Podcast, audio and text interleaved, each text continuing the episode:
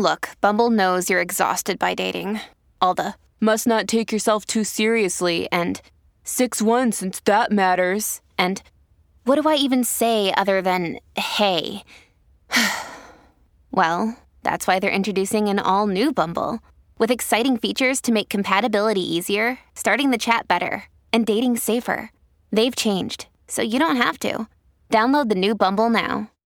Yes, yes. Welcome into the Tim McKernan Show on the Inside STL Podcast Network from the HomeLoanExpert.com studios. It's questions from the audience. Tim McKernan and Gangster Pete with you. I am in Jupiter, Florida, which might be my bunker for the next however long. Gangster Pete is in the HomeLoanExpert.com studios in Kirkwood. Gangster Pete, what's the good word?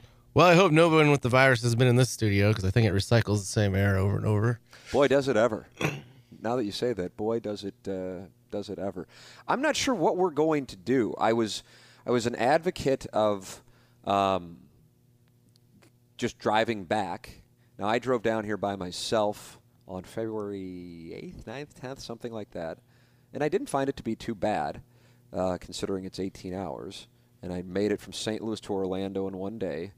But with our son, who's two and a half, that would be impossible. And uh, my wife's parents, who uh, live here with us, um, are uh, you know are, they drove down, and, and, so what we were thinking about doing is like Anna Marie and I would have like uh, an hour or two hour shift with Jameson, and then they would have an hour or two. Like we drive back together, you know, like the cars, uh, you know, driving same yep. pace.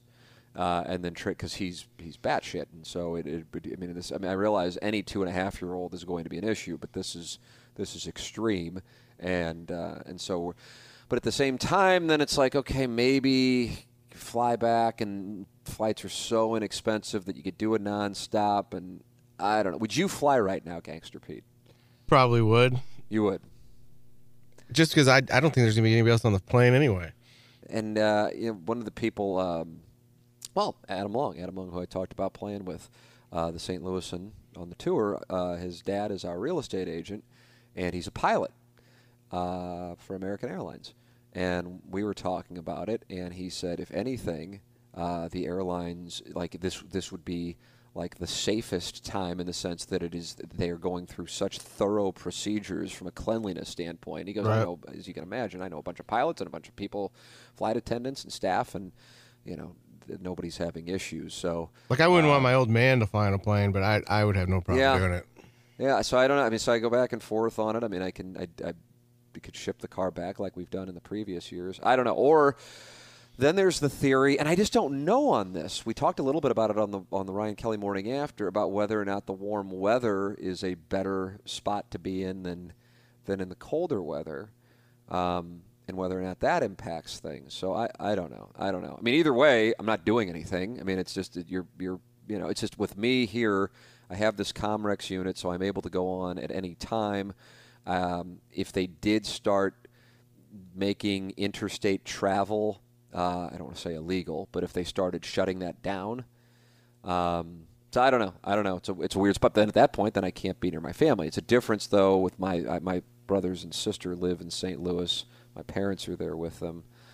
So anyway, we go back and forth. I don't know. It's it's it's, it's up in the air. Uh, but uh, I don't know. It's, it's something I go back. Do we fly? Do we drive? Do Anna Marie and Jameson fly? And then do I drive? What's the best play? What's the most responsible thing to do? To be most more responsible to not travel at all and just stay here since we're not going anywhere anyway. I don't know. I go back and forth. How seriously are you handling this as a single gentleman? You're in a different place than I am in life, and I'm curious how you're handling it, especially considering um, around a week or eight, nine days ago. Uh, you were, I don't know what the right word, I use the term, you were exhausted of the topic. I, how, how are you viewing it now? I mean, I'm still exhausted of most people's opinions on the topic. Like, I just don't care what a random person thinks.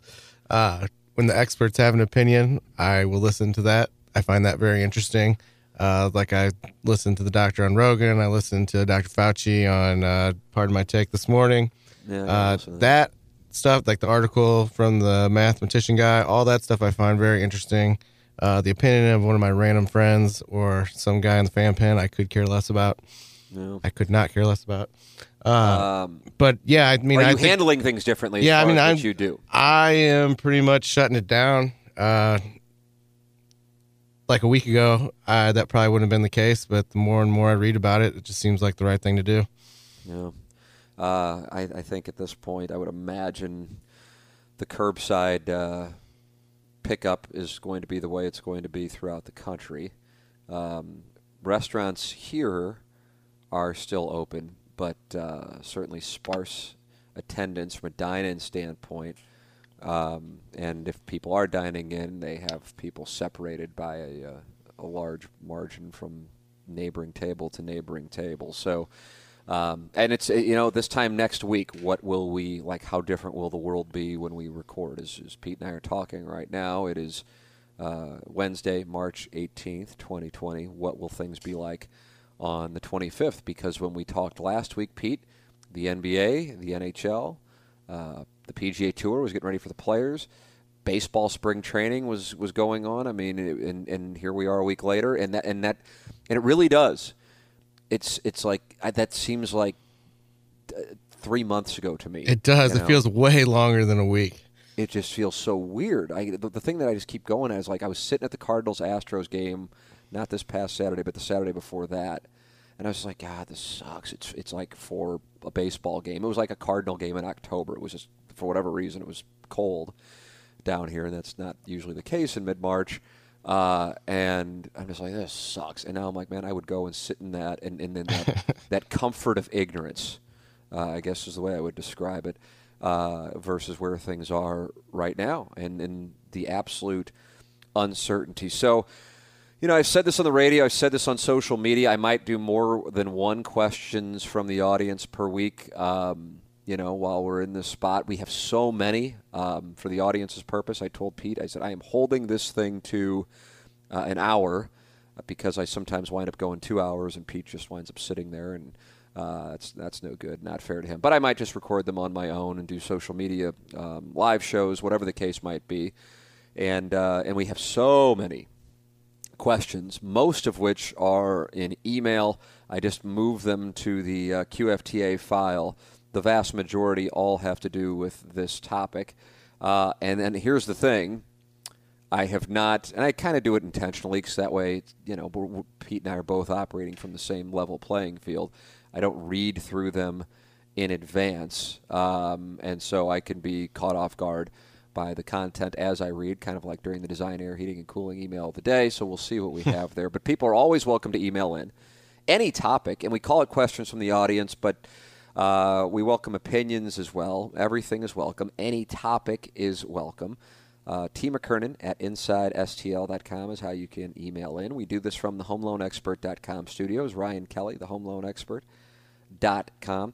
Uh, with interest rates as low as they are, financing, refinancing, my word, uh, this is this is this. Who would have ever thought it would uh, get to rates where you're talking about being in the twos? If you were to ask our parents about that, they would laugh about it, considering they were paying ten times higher than that.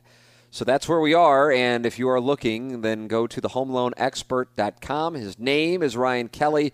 Interest rates at all time lows. And that's where we are. So go to the homeloanexpert.com, the studio sponsor here of the Tim McKernan Show on the Inside STL Podcast Network.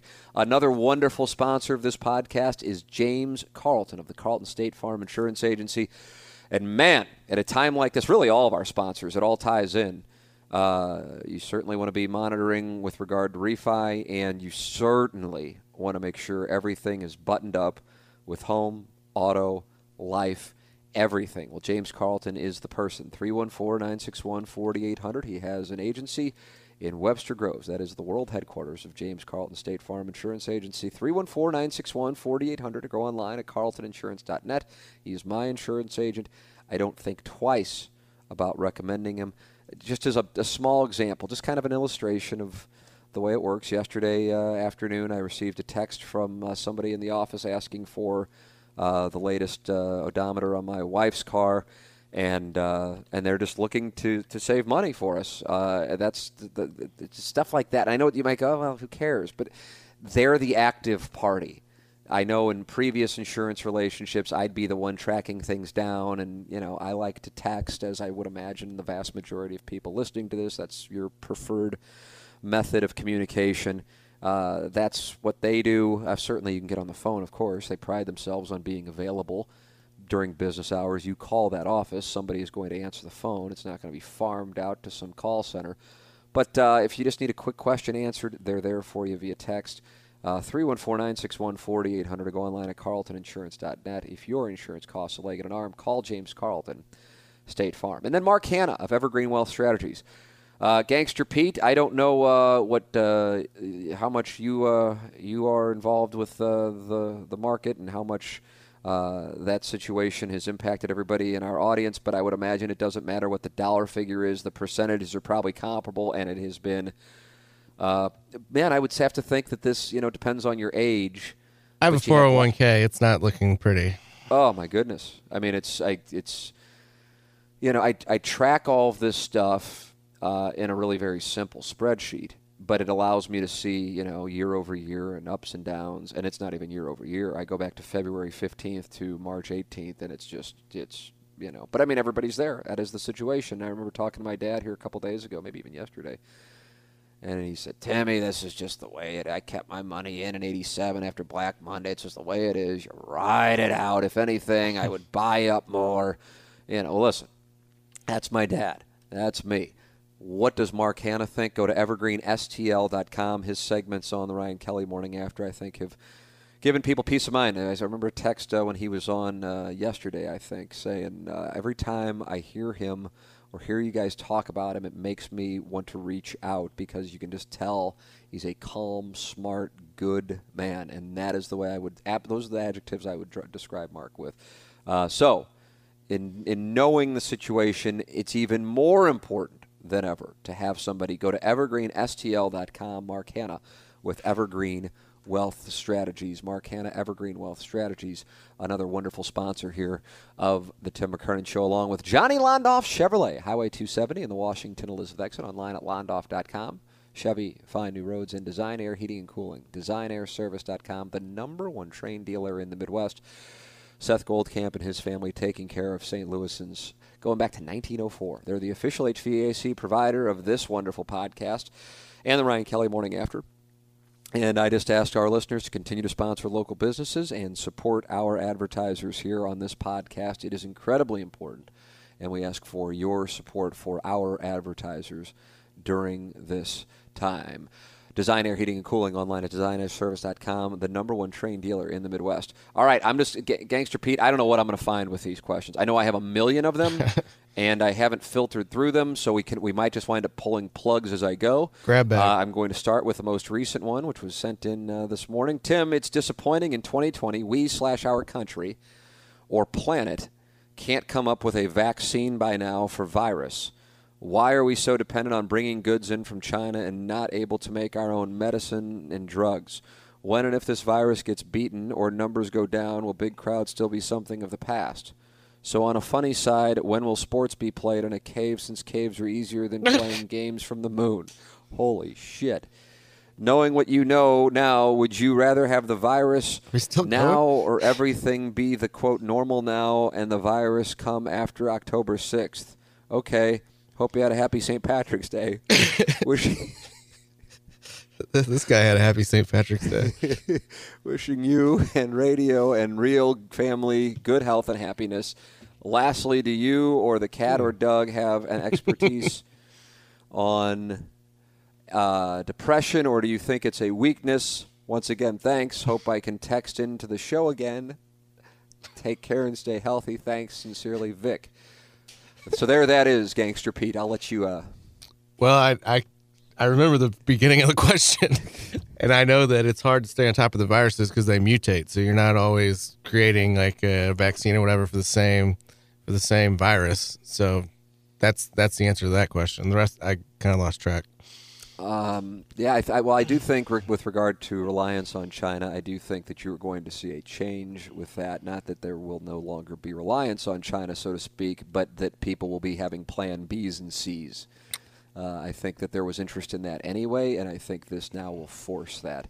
uh, with regard to the virus. The thing had not been um, transferred from uh, animal to human um, until I believe November or December of 2019, Pete.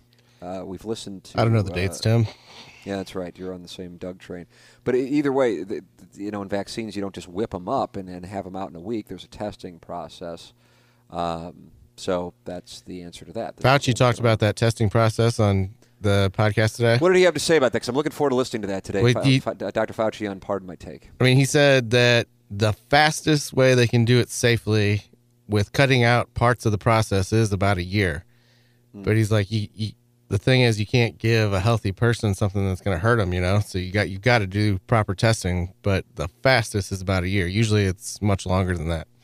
Let me ask you this, and it's along the lines of this, and I'm just curious here, and this is this, you know, this this format, as I always say, when it's just me or just me and you BSing, allows us to expound. Uh, so, is there something like you've been clear, Pete, that you? Um, it's not that you're you're disregarding it at all. So I want to make that clear because I feel like there's almost a, like a, a sense of like there's some social media shaming of people who are not taking it seriously you know, like on the fan page, there are still a few scragglers, not many anymore, uh, who are, I don't know if the right word would be in denial, or now they've kind of moved the goalpost to, oh, I just don't think it's as big of a deal, or I just don't think that it should be talked about as much because of economic impact. It's like a, a moving target, perhaps. And those words will always be there unless they delete all their posts. But uh, something that I was thinking about and I was discussing with uh, my wife last night is what would like right now on a panic scale from where we were when we recorded last week to where we are now, it's multiplied exponentially already. And I'm trying to think what the next thing would be that would compound the panic for the majority of Americans. And again, this isn't a pleasant thought. It's not, it, you know, it's not a pleasant topic. But I would think it would be someone who everyone knows passing away from it. Because the next step after that is someone you you family. personally know, whether it be family or friend, and then I think it drives it home. Like, what's going to get people off beaches? That kind of question. What do you think, Pete? I mean, yeah, I think it's going to have to personally affect people before it before they really uh, I mean, and I'm talking more like the younger people. I think that people that are older, more in the age range where this could affect them, are taking it more seriously. I think the younger people will start taking more seriously when it starts to affect their life. Like right now, they just look at it something that's not really a big deal for them. What are you seeing around St. Louis? What is your impression of what you what you're seeing around St. Louis? And you you live in the city. What do you uh, what is your uh, impression of what you're well, seeing I live in now Soulard. versus two weeks ago? I live in Soulard, and it is uh, way less crowded than it has been. I mean, the bars are still open. Like I see people out smoking cigarettes when I drive home, so I know there's still people in there. But like, just the crowds are much smaller. Uh, I mean, I went out last Friday to dinner and in, at uh, Peacemaker, and it was packed. Really? And then that was my last day going out. I, that's I shut it down after that. But uh, it was it was packed. Like we had to get a reservation. It was packed at six thirty. So we uh, you know, being where we are, which I guess is uh, by definition Palm Beach County, as you can imagine, it is a, much older, uh, especially at this time of year, but in general, older demographic. There's certainly some young people here, but you know, definitely have a lot of retirees, and um, and we live on PGA National Golf Course, um, and yesterday uh, I looked out there, and I said, "I guess they've shut. I guess they've shut it down because there was no one out there." And I thought, "Wow, that's that's that's surprising." I guess. I mean, surprising might not be the word. That just I, that wasn't a step that I thought that they would take before something else because I'll go over there and I I hit balls and I take my son over there and he screws around in the bunkers and couldn't be happier and it's just something we like to do and in the late afternoon, early evening. And I'm like, wow, it went from being over there less than 24 hours, hell, like 15 hours ago, to uh, it, it just being completely shut down. And then I saw a golf cart pull up uh, to the to the tee box on the hole where we live, and there were people playing.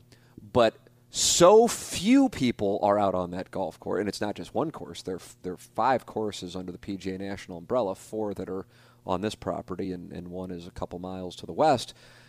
And there's so few people playing that it looked like it was closed. And there's a guy I met when I actually played with uh, Deke father, um, and this guy was just put in our group. Uh, when Dodom's father drove over from the Gulf side, and, and, and I played with him, and this was, I don't know, at this point, probably three weeks ago and um, and I, you know, he's a younger guy, and and I said, yeah, man, I'm always looking to play, and he's a member there, and he said, all right, I'm, I'm, i get off work early, you know, get out and play, and, uh, and so we were texting, and he said, hey, you want to play today? And I said, I would. I said, I said, I think your course is closed. I think they shut it down. He goes, that's weird. I haven't gotten any emails, and it turns out that it obviously it isn't closed since I wound up seeing people. But the reason I bring it up is so few people who are older are are going out and being in a spot, even on a golf course, much less a restaurant. So we always have enjoyed going to this Taco Tuesday thing. It's been a running joke on the Ryan Kelley Morning After about me making a big deal out of the fact that they make the guacamole table side as if that's you know unheard of, and Doug dismissing it. And so we like Taco Tuesday. We figured this would probably be the last one, no matter what, whether we stay here or we leave or whatever, whether we leave in the next 24 hours. Hell, it doesn't matter. And so we went last night, and it's, I mean, usually we went around 8 o'clock, and usually at 8 o'clock, and this is on a Tuesday, usually that, I mean, you'll see a lot of Cardinals there, Mets there, uh, Marlins there, Nationals, Astros, golfers. It's just, it's kind of a social scene, plus it's just a little like whatever. People just gorge themselves with all you can eat tacos.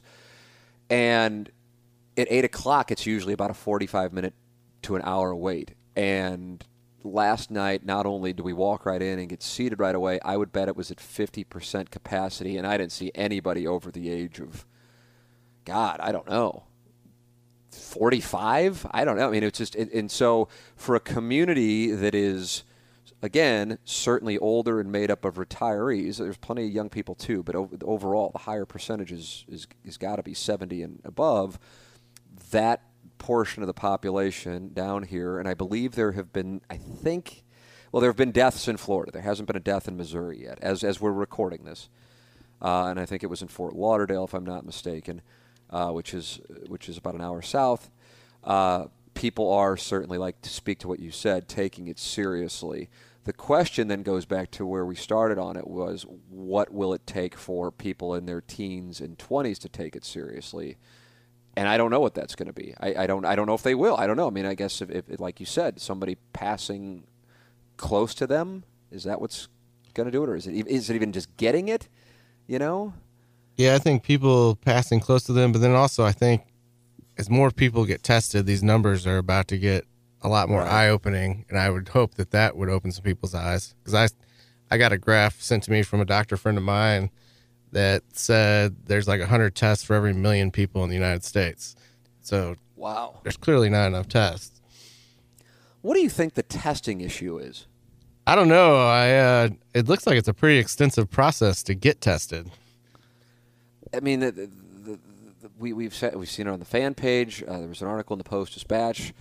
Um, a, a, lady who I, I, I, guess I don't know directly, but I saw on Facebook. I had a bunch of mutual friends with, so I must like have obviously I know her some in some capacity, but just might not be super close with her. And Tony Messenger wrote the story about her detailing how she went in. She had all the symptoms, and they wouldn't give her a test. They didn't have one, and then they kept sending one center to urgent care, then urgent care center to the ER, then ER center to a different doctor, and it was just like a circle, and you couldn't get a test. And it's just a very strange thing. And, and time you have this conversation, not everybody, but a healthy percentage of those listening then immediately line up and start talking about the politics of it and Donald Trump.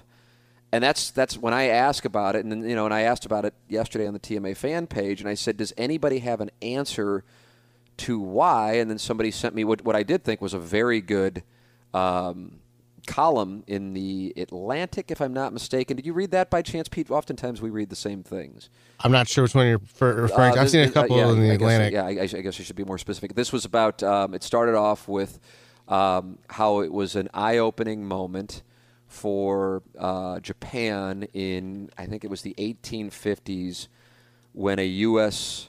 Um, a, a series of U.S. ships, I think, came into Tokyo's port and fired, you know, fired. I guess I don't know what the hell you're firing cannons. I don't know as you come in and and said we are going. I don't know whatever they said did something to let. And in Japan, then realized in that moment that they were way behind the rest of the world and they had kind of closed off and felt like they were the superior society and then they realized oh my god we have to we have to change Right. That's the, that's that, that's how the column started I did not read column- that. okay. It Okay. sounds interesting premise so far. Yeah, it was. It was, and it was. It was. It was an interesting premise, and it, then it got into blame. And I'm and I'm, when I ask this question, I'm not looking for blame. I'm not looking for somebody to give me an answer to condemn Donald Trump. I'm just not interested in it.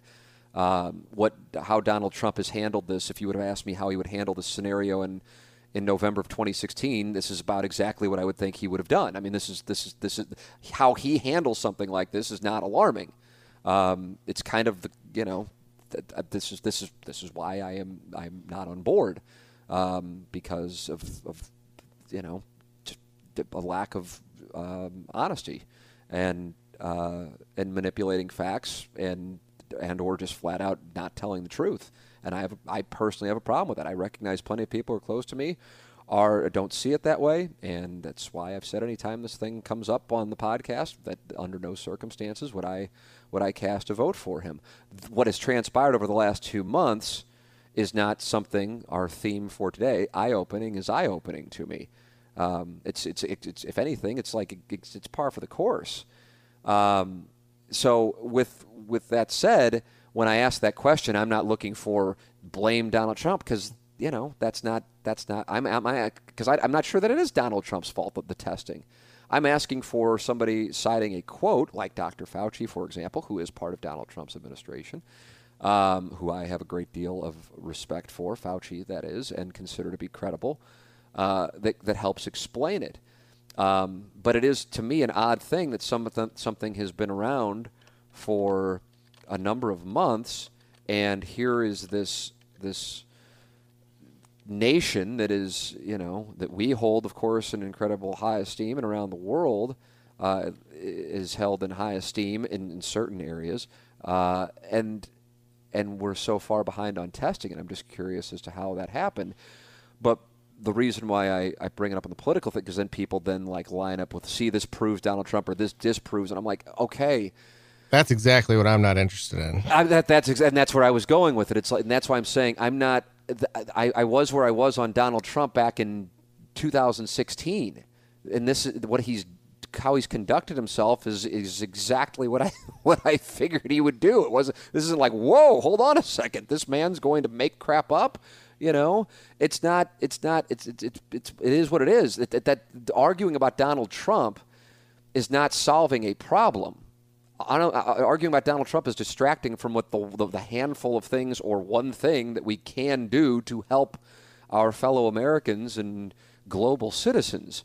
You know, so I'm just not. I'm not. I'm. I, I don't want to say I'm not interested uh, to to just flat out mimic exactly what you said, Pete. But it's not.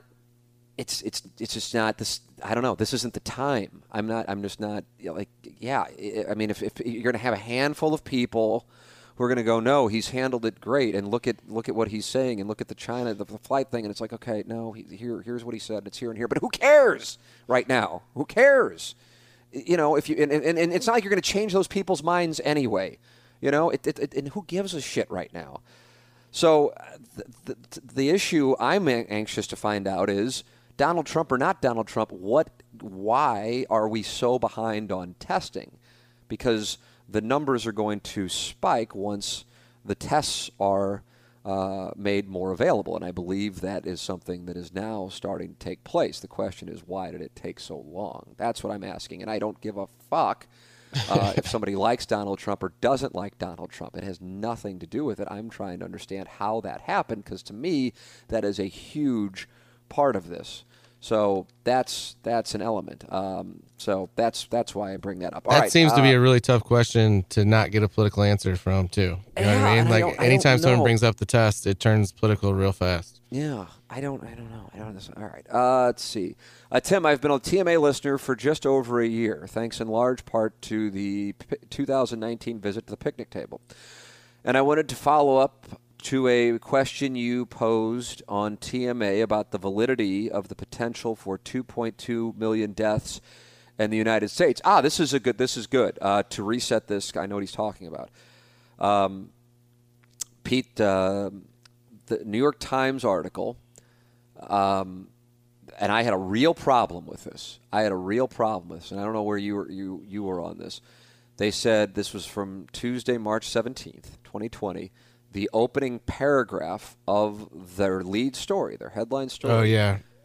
said the White House press con. I'm paraphrasing now, but I, there are, was a word that certainly stands out. The White House press conference, which seemingly was in response to a UK study that said up to 2.2 million Americans could die from the coronavirus. And my issue with that story is to use the words seemingly in response to. Uh, that and and some pipe people might go, "Who fucking cares?" But I have a real problem, and this can be as simple as a conversation or an argument that I would have with my wife. It doesn't matter, or something as significant as this.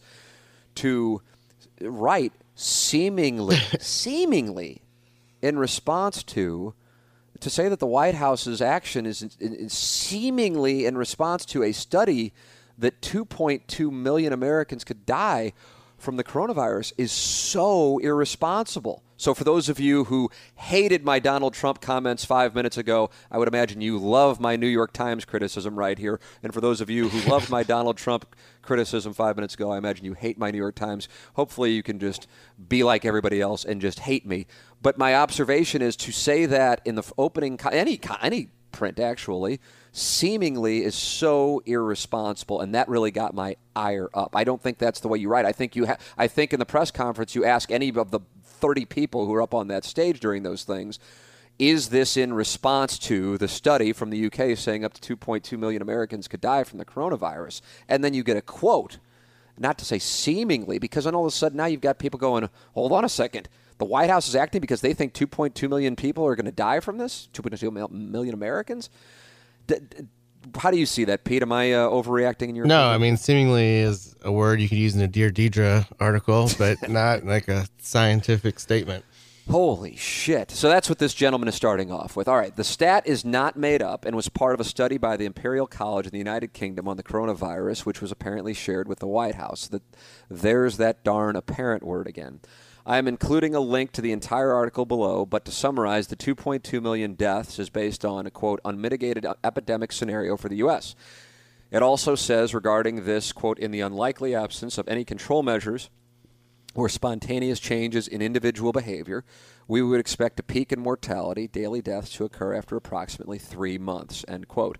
Thus, the 2.2 million number is sourced, but it is an incredibly poor job of reporting considering the measures that have already been taken in the United States to combat the virus. I would compare it to if you were to give presidential nomination odds of two weeks ago but gave them as though they were current. Sure, the numbers might pan out if nothing changes, but things have changed and they have changed radically.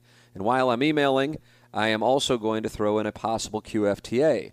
I am curious if you or anyone on the show are familiar with the 90s sitcom News Radio and have any thoughts on it. The show included the frequently mentioned Joe Rogan. uh, by TMA, Andy Dick, and Joe Rogan, and is probably my favorite show of all time.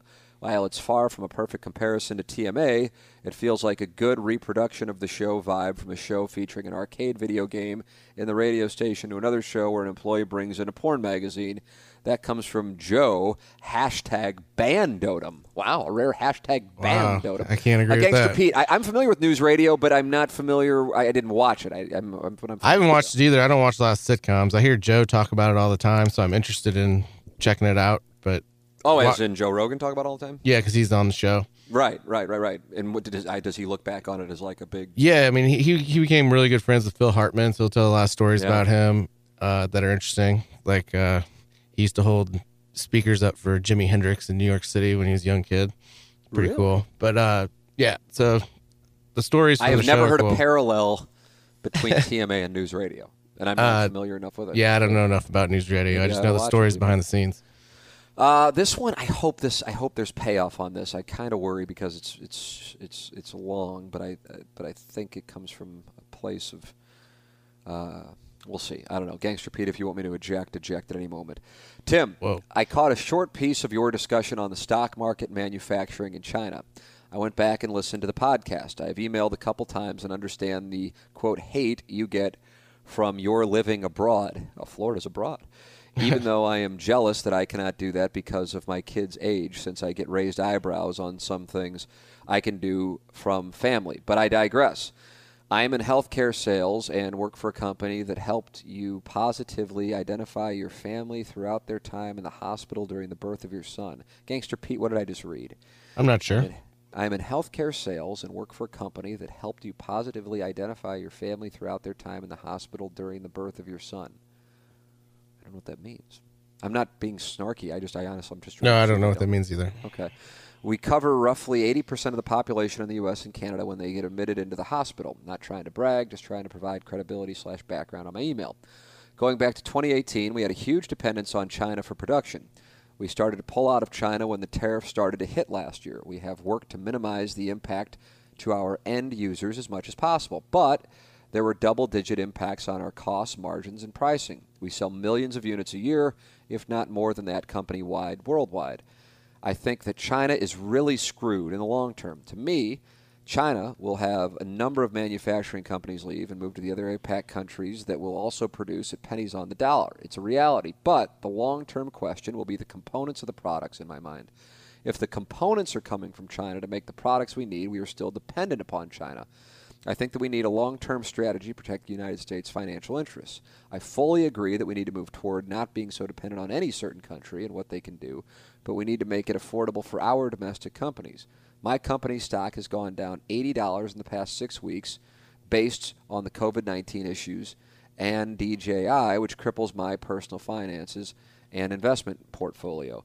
Uh, luckily, I can still take care of my family, but I am also donating everywhere I can to take care of others. I know that many people would still say I am hashtag blessed, but it does affect everyone. Also, I feel for the restaurant workers like the talk you guys had on the show with Eddie McVeigh. I spent years in that industry, and the people that work there are 100% dependent on customers and tips. I was talking to my wife today about paying them through this only get them to minimum wage. I'm sorry. I was talking to my wife today about paying them through this only gets them minimum wage because they usually don't claim their tips. That's a messed up that's a missed piece. A person might be used to making $18 an hour with their tips and will make $9 an hour based off of what they claim. It's a tough spot. Not really points here, just providing my side of thoughts and venting. Uh, that comes from uh, Kevin. Um, yeah, I mean, and it's good. It's good in the sense that I want people to just send in opinions, not that they don't have to have some question. Just just vent, and, and we can respond.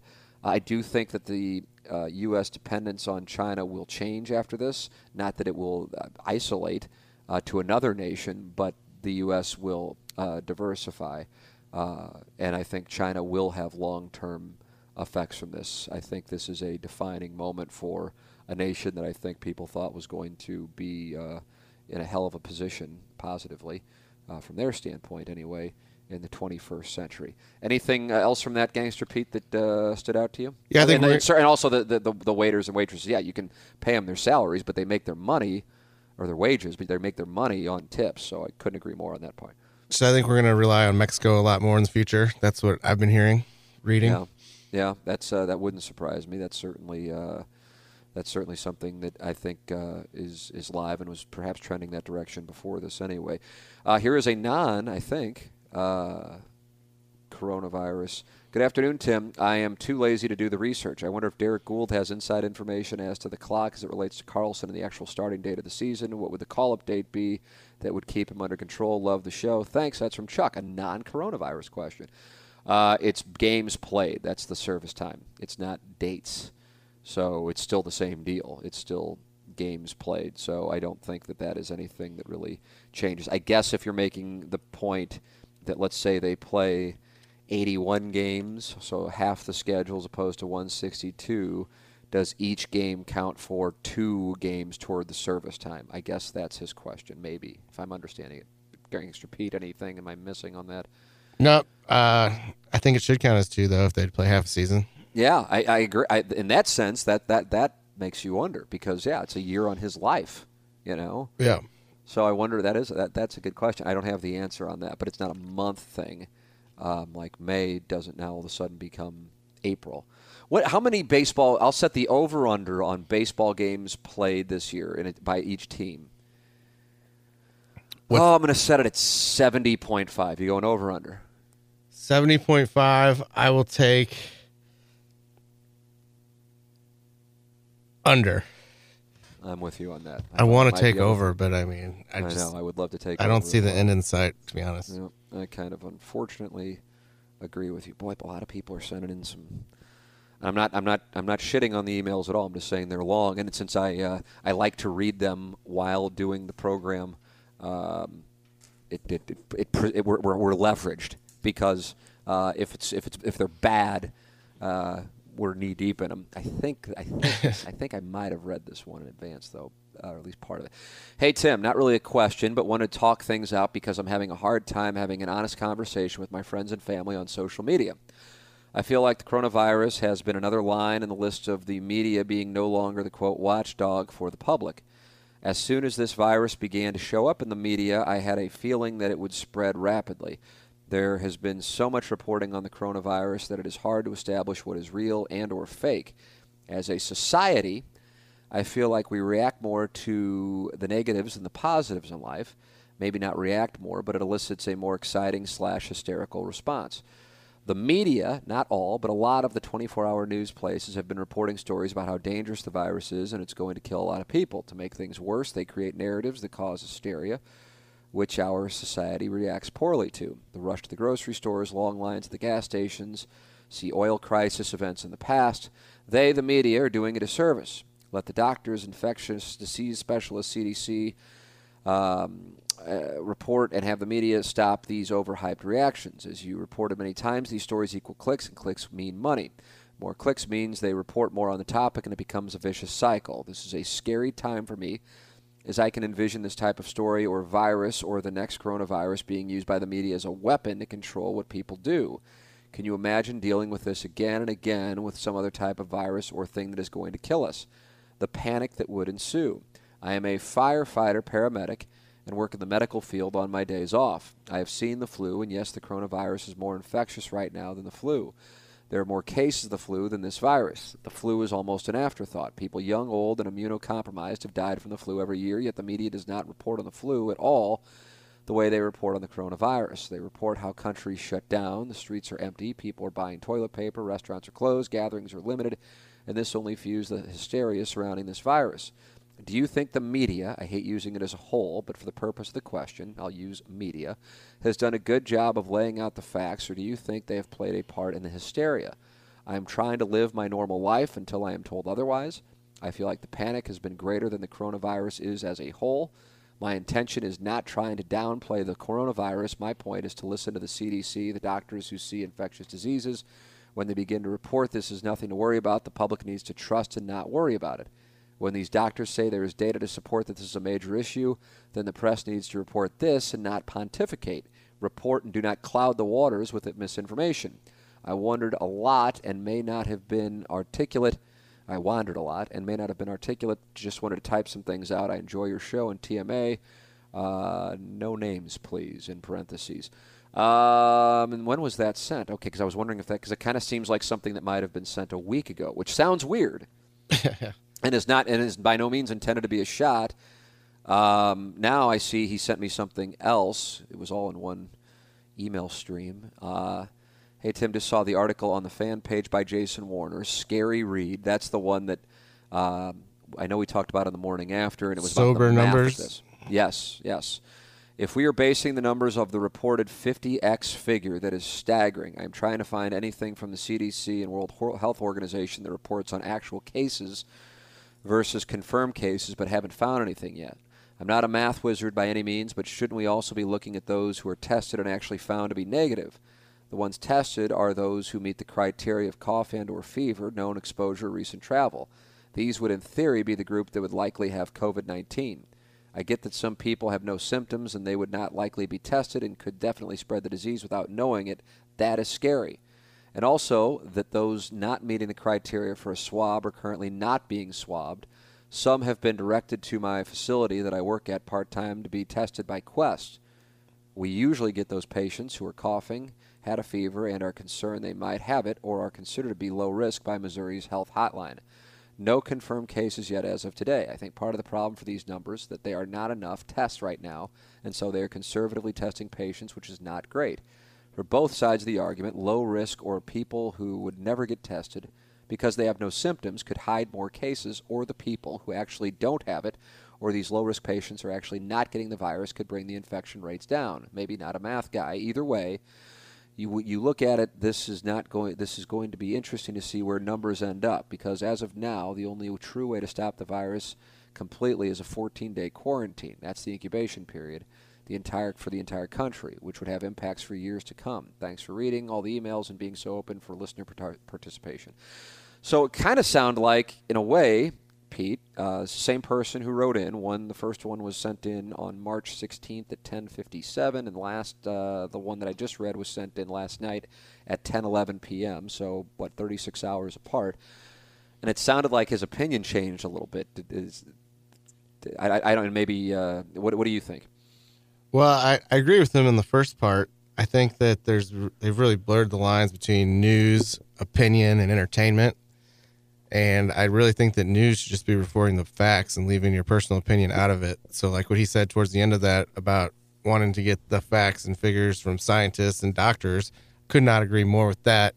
And then it sounded like, uh, yeah, he started taking the virus very more seriously in the second part. I feel like, I mean, at this point, like w- when we were talking about it on the radio show, and I don't, do you keep the text inbox open? I do. You, right? So you probably saw some of the text that I saw but didn't read. Yeah. And it was it was really weird, and I chose not to read the majority of them on the air because I know it would have led to sidetracking the discussion and going down a political road. But at and I'm talking about a week ago or less. Um, when we would talk about it, the percentage of people who were downplaying it and or who thought the Rogan interview, for example, was Democratic propaganda. Right. That was going on. Now, apparently it's still going on, but it's going on in lesser numbers. Um, I actually agree with his the premise of his first email, but I'm probably coming at it from a different perspective than he's coming at it. I think, based on what I read, I could be wrong. Doesn't matter. I'm answering his question and and giving my opinion. Um, I, I think one of the most damning commentaries on media is, uh, and I don't know if you've seen any of these, Pete. I would imagine you have. Um, the audio slash video clips of Fox News anchors uh, on, I mean, as recently as a week ago, but more two weeks ago, talking about this, and now how they're talking about it over the last 48, 72 hours. Um, it's grotesque. And I, and I try to kind of like get away from that stuff for the most part, but I'm kind of at a point now where I'm like, you know, it's just, it's, it's, it's grotesque. There's no other way for me to describe it. It's because it, because you, you knew you knew what was going on, and you just kind of go, okay, you know, I since you know what's going on, but but why now have people found religion, so to speak, on this over the last five or six days. Why has a portion of the population found religion on this over the last four or five days? And the answer is A, the president found religion on it, and B, Fox News started finding religion on it. Um, you had a lady by the name of Trish Regan, if I'm not mistaken. Are you familiar with this story, Pete? No. Who is an anchor on Fox Business News who said that this was uh, yet another way to try to impeach the president. Uh, her show has been put on hiatus. Um, and then take your pick of whichever, you know, uh, using the, the flu thing that we heard about plenty.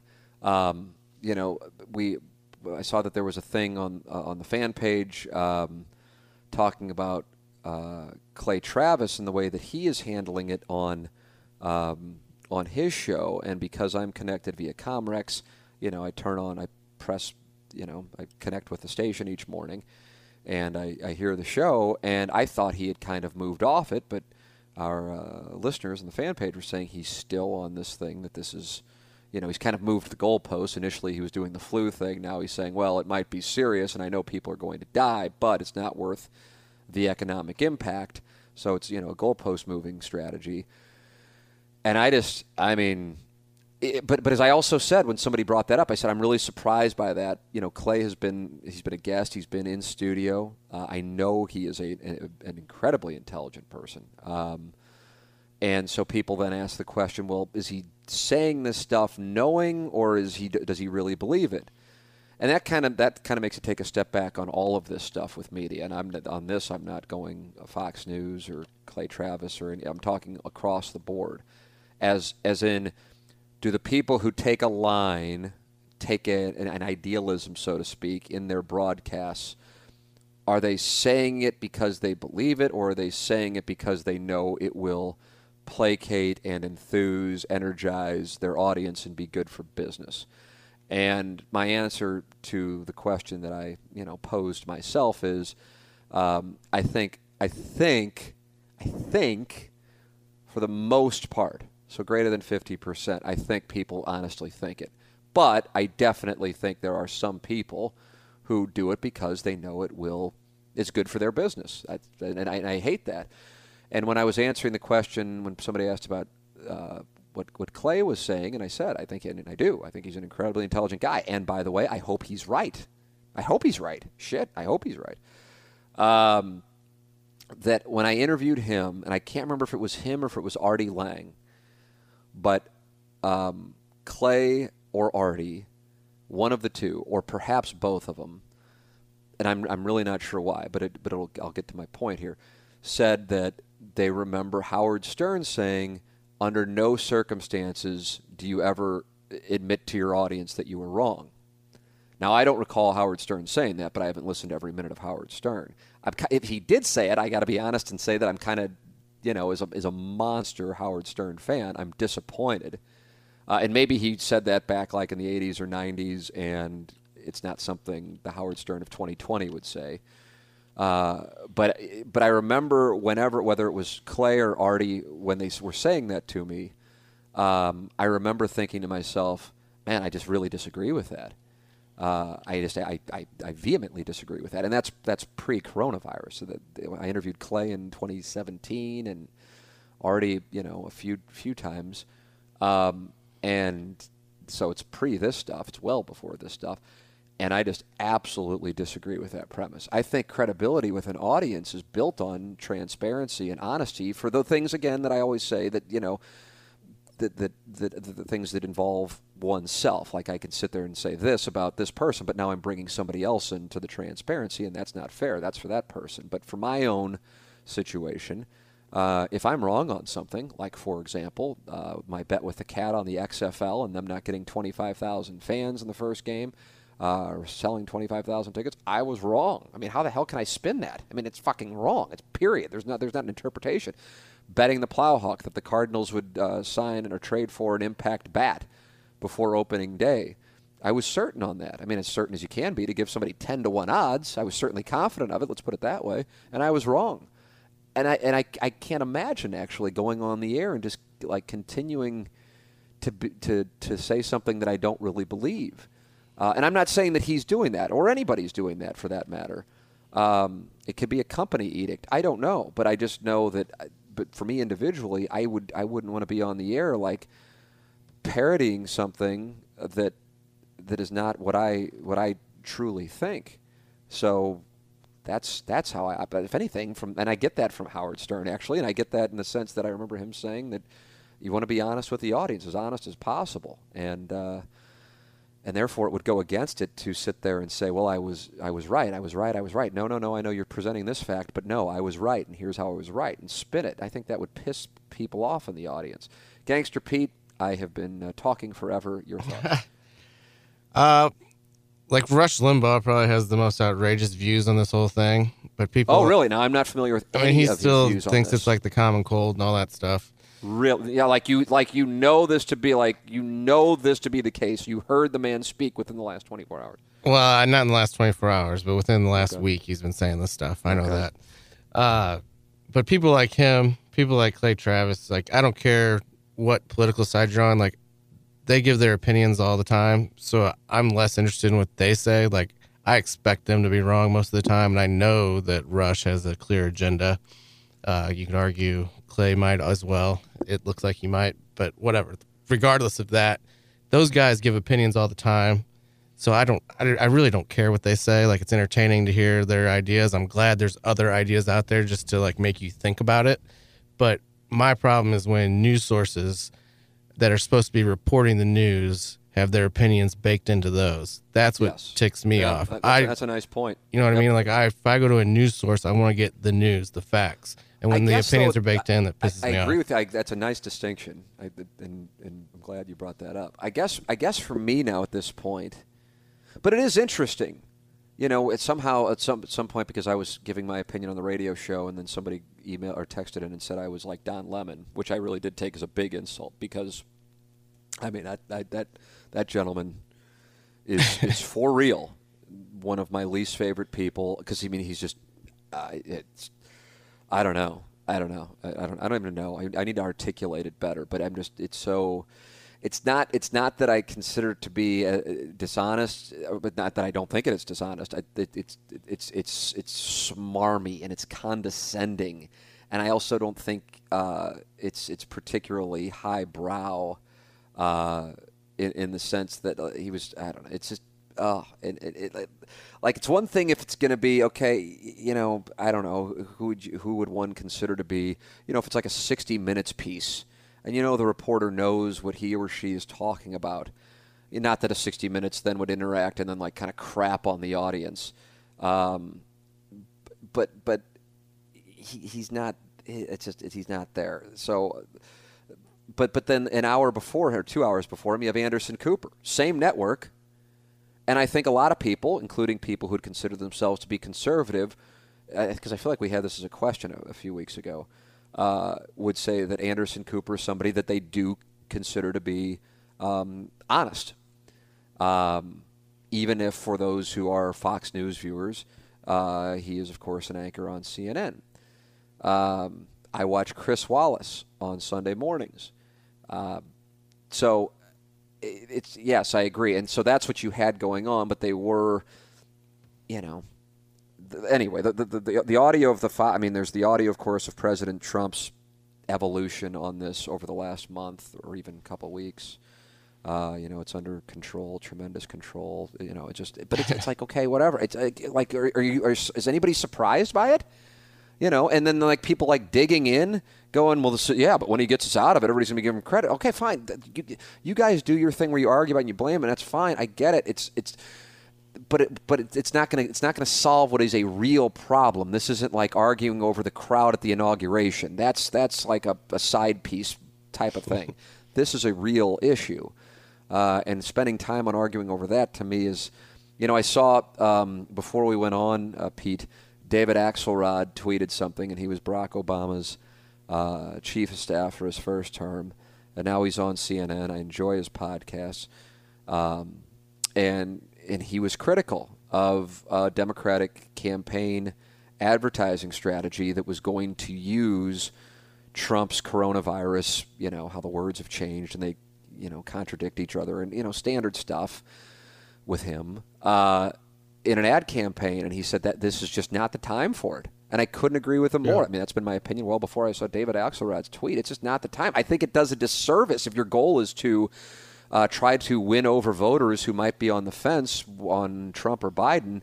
This isn't the time to do it. To to use that as a, you know, use it uh, whenever this hopefully is in our rearview mirror.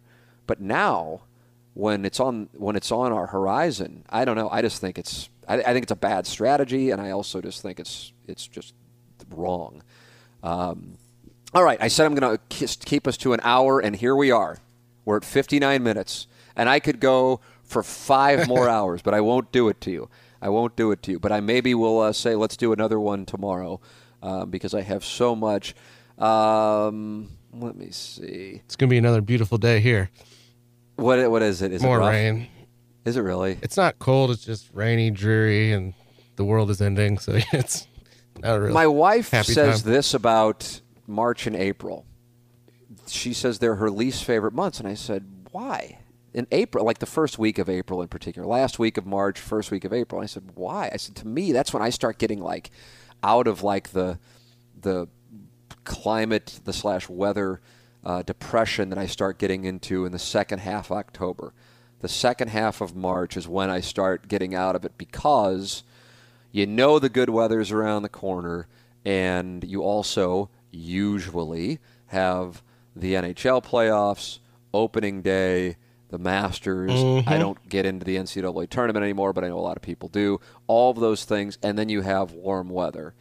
And she said, My issue with April is you think it's going to be warm, and then now that we're talking, of course, in St. Louis, you think it's going to be warm, but then it winds up, yeah, there are a handful of days where it's warm, but it's cloudy and gray, and it bothers you more than when it's cloudy and gray in January, because in January you expect it.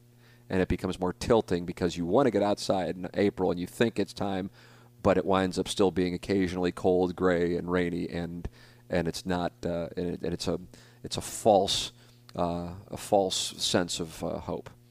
April showers bring May flowers, but those dreary days make you don't make you feel guilty about staying in to watch all the sports. You know. Yeah. So it's almost Yeah. positive. But now, Yeah, in that sense. well, there's no sports, so there's there's nothing. no sports. So what are you nothing to doing? Look forward to. Uh, I mean, I've been working out. I've been. What do you have a home gym? Uh, I do have weights in my place, and then I Look have a. you. I go run in the park, uh, Lafayette Square Park. Run around there Nice. a few times, uh, and then uh, I've caught up on some movies. Uh, caught up on some shows. Played golf with my old man yesterday. I mean, that's about it. There it is. Yeah. I'm, I'm already getting sick of being in. So. I know, and I mean, there's eight more at least. I'm telling you, if they take golf, that is, I mean, that is such a nice respite from this whole thing. Like where you can just get away from it. Like yesterday, I just got away from it for four and a half, five hours. It was awesome. And then after the end of the round, it's like, what do you want to eat? Like, oh, Yeah, then it hits you. Uh, you got to throw hundred dollars down. Will uh, golf uh, go away within the next week? I'll say no, not everywhere. Do you think you're answering that question with Yes. your heart or with your head? With, with your Heart. heart. Yeah, yeah. I don't know. I, uh, I, I, I, I really, truly don't see it as a risk, but at the same time, I know I'm biased as well. So I could actually fair. see that being split just based on ownership groups. I could see some places closing, some staying open.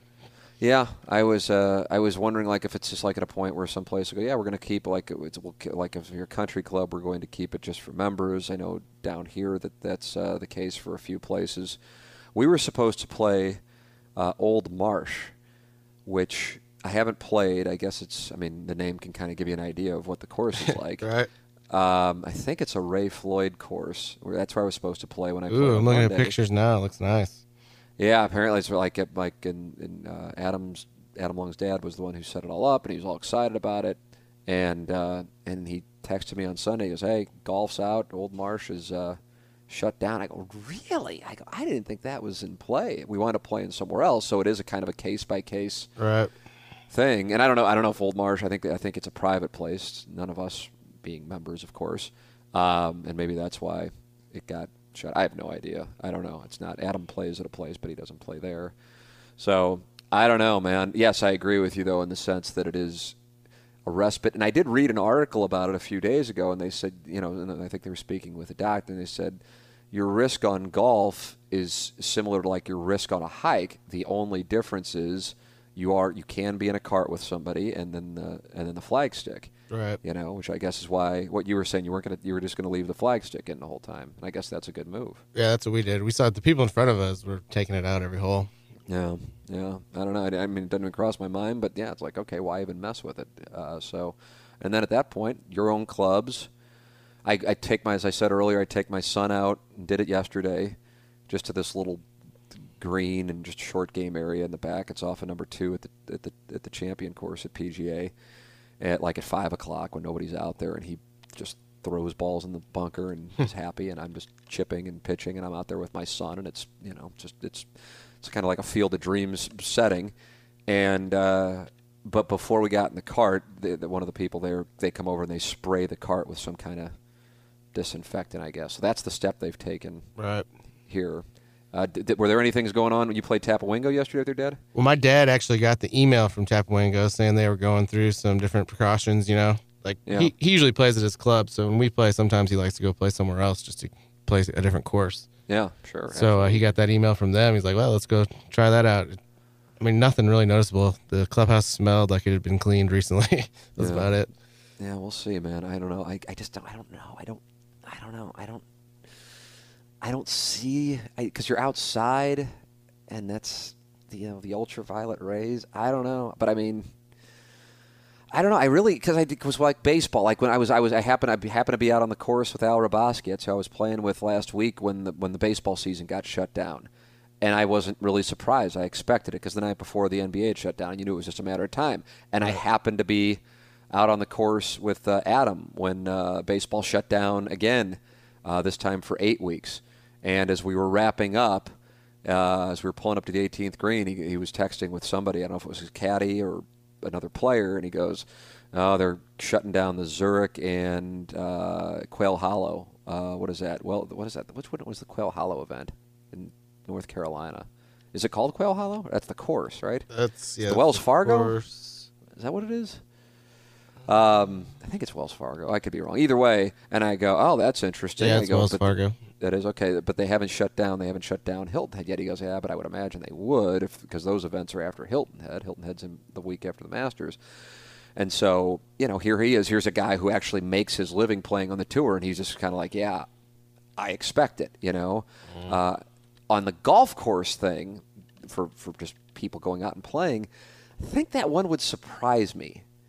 I really do. So I'm gonna I'm gonna bet against it. I'm gonna I'm gonna bet against it, and I'm, I I think it's not rooted in what I want to be the case. I think it's an honest. I just I can't picture I can't picture like Dr. Fauci going. We need people off golf courses. You know I don't know. I just can't can't picture it. Uh, all right. Well, I might do more questions from the audience uh, this week. We have a billion more questions that I didn't get to. Gangster Pete, I always appreciate your time. Thank you to our sponsors who make it possible, thehomeloanexpert.com, James Carlton, the Carlton State Farm Insurance Agency, Mark Hannah, Evergreen Wealth Strategies, Johnny Londoff, Chevrolet, Highway 270, and the Washington Elizabeth exit, Chevy, Find New Roads, and Design Aire Heating and Cooling online at designairservice.com. You can send in questions, feedback, opinions, whatever, anytime. Tim McKernan at InsideSTL.com for Gangster Pete. I'm Tim McKernan. This has been another edition of Questions from the Audience on The Tim McKernan Show from the HomeLoanExpert.com studios. Peloton, let's go!